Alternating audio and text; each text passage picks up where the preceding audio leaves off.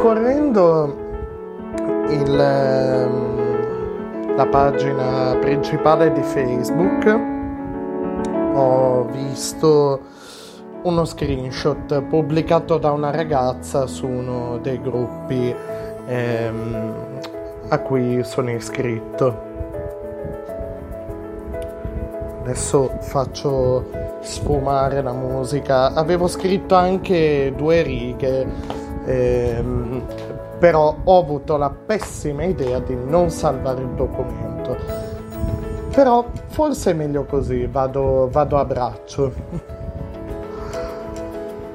Recitava più o meno così questo screenshot. Praticamente questa ragazza ha condiviso lo stato di un suo contatto. Ok.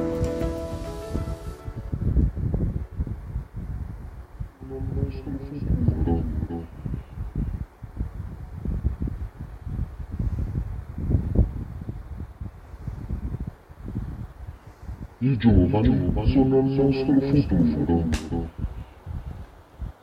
Il giovane è quell'essere umano acerbo, senza cervello e mosso dagli ormoni.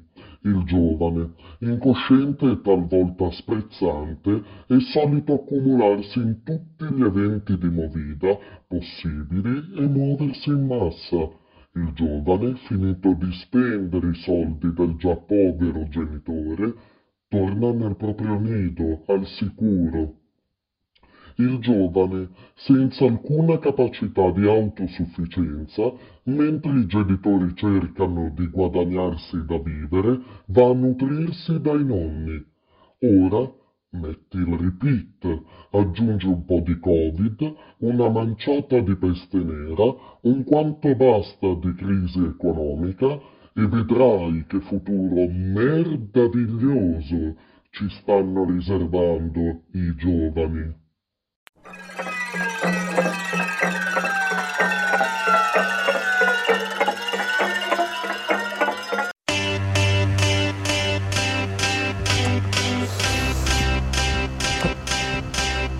Il giovane è quell'essere umano acerbo.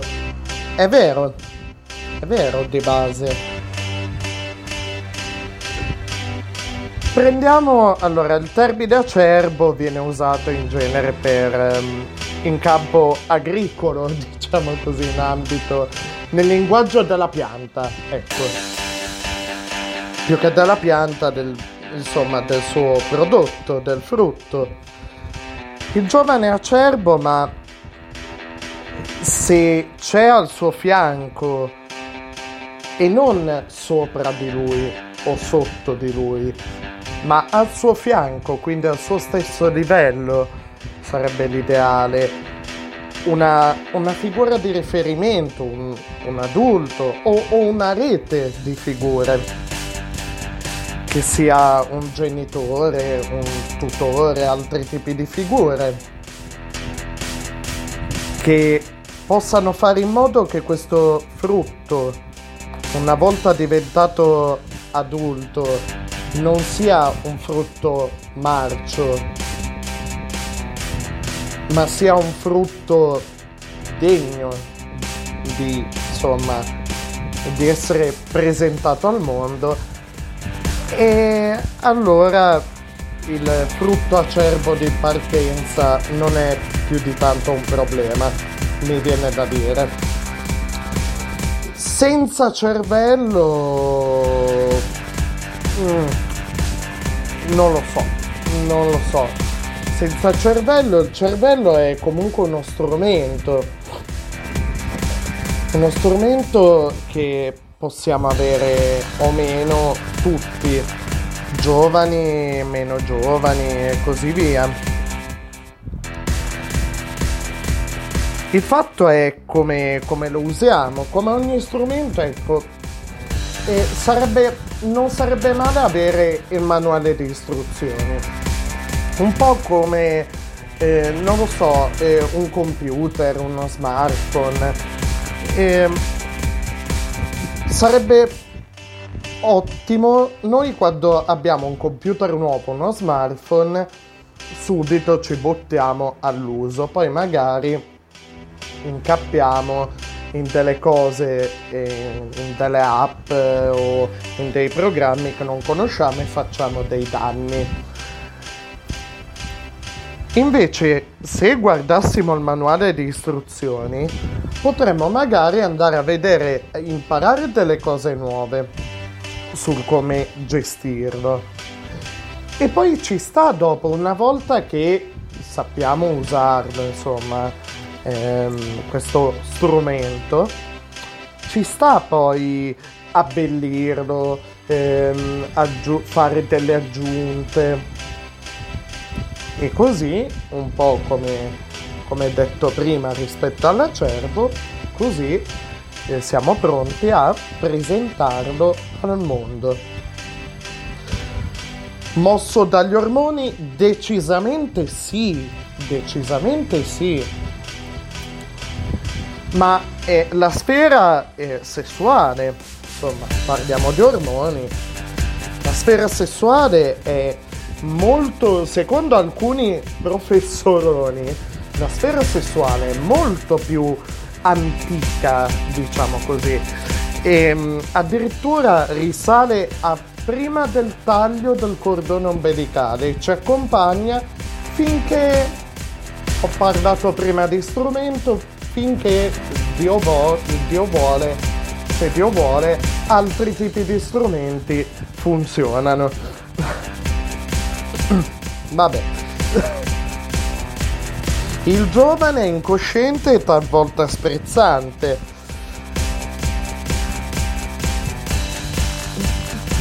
Beh, benvenga la rivoluzione. Benvenga la rivoluzione, benvenga l'incoscienza, l'essere talvolta sprezzante. Lo abbiamo visto, lo possiamo vedere questo Eh, nel, nei giovani che non lo so eh, fanno prendono magari cinque autobus, venti corriere per andare a scuola, per andare all'università, mille treni, eh, l'abbiamo visto in Greta Thunberg, l'abbiamo visto in Giovanna d'Arco, lo vediamo nella ragazzetta al adesso uso il termine ragazzetta, però cazzarola è mia coetanea, eh, magari in un eventuale esempio lo vediamo in una ragazza che lavora al McDonald's venticinque ore al giorno. Ognuno combatte la sua battaglia privatamente, pubblicamente. Quindi benvenga la rivoluzione e benvenga l'essere incosciente o talvolta sprezzante in questo senso. Il giovane è solito accomunarsi in tutti gli eventi di movida possibili e muoversi in massa. Spende i soldi del già povero genitore, poi torna nel proprio nido al sicuro una volta finito. Ehm, i genitori cercano di guadagnarsi da vivere. Il giovane va a nutrirsi dai nonni e il fatto è che eh, in una situazione di crisi che stiamo attraversando, date alla mano, adesso vi dico molto sommariamente, al duemiladiciotto un numero fin, fin troppi giovani hanno lasciato la scuola, non hanno terminato gli studi, fin troppi, e decisamente in situazioni magari problematiche all'interno di alcune famiglie. Credo che la movida sia l'ultimo dei pensieri e del giovane e dei genitori e dei nonni.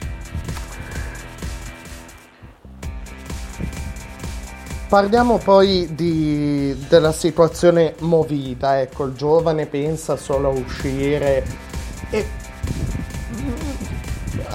non lo so, non lo so perché in una situazione in cui vengono fatti sistematicamente dei tagli, parliamo ad esempio di tagli di cui si è pa- eh, che notizia fresca due giorni fa, Bruxelles tagli significativi dai, insomma, ai, dai, dagli interventi per, per i richiedenti asilo eh, fino all'Erasmus, a, ai giovani, alla ricerca.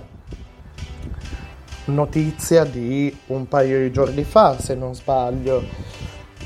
Ma eh, andiamo a vedere anche le piccole realtà, centri di aggregazione, corsi, eccetera, insomma, tanti, tanti luoghi eh, per l'aggregazione dei giovani ormai sono solo un vago ricordo. Ormai se tu dici a un giovane ce- luogo di aggregazione, lui ti ricorda la sua infanzia, parla dei suoi ricordi di infanzia all'oratorio, e questo decisamente non è bello.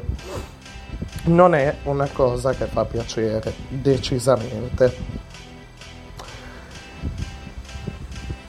E per quanto riguarda mettere, metti il repeat, aggiungi un po' di Covid, una manciata di peste nera, la crisi economica.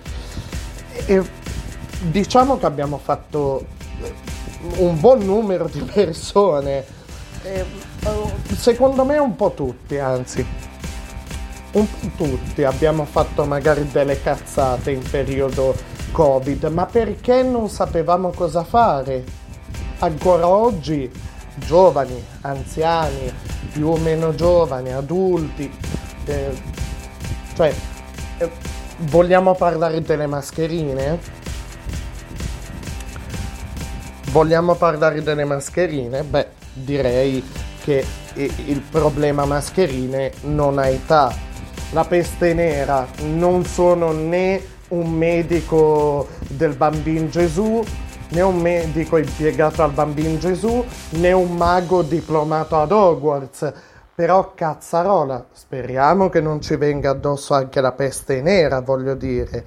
E, cioè, manca, manca, manca, manca solo quello, poi insomma, speriamo di no. Crisi economica, la crisi economica ci ha investito molto tempo fa, un po' come fa l'acqua nelle alluvioni, do, eh, nell'alluvione, cioè entra dalle fessure di casa e poi ci travolge, e ci ha travolti già da un bel po', direi.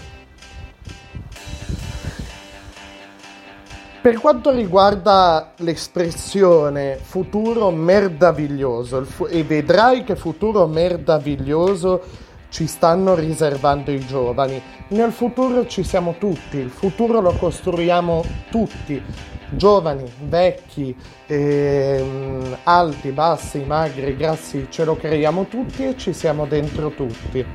Quindi signora, signorina, non so come... se devo indirizzare una lettera ideale a questa persona che ha scritto questo post,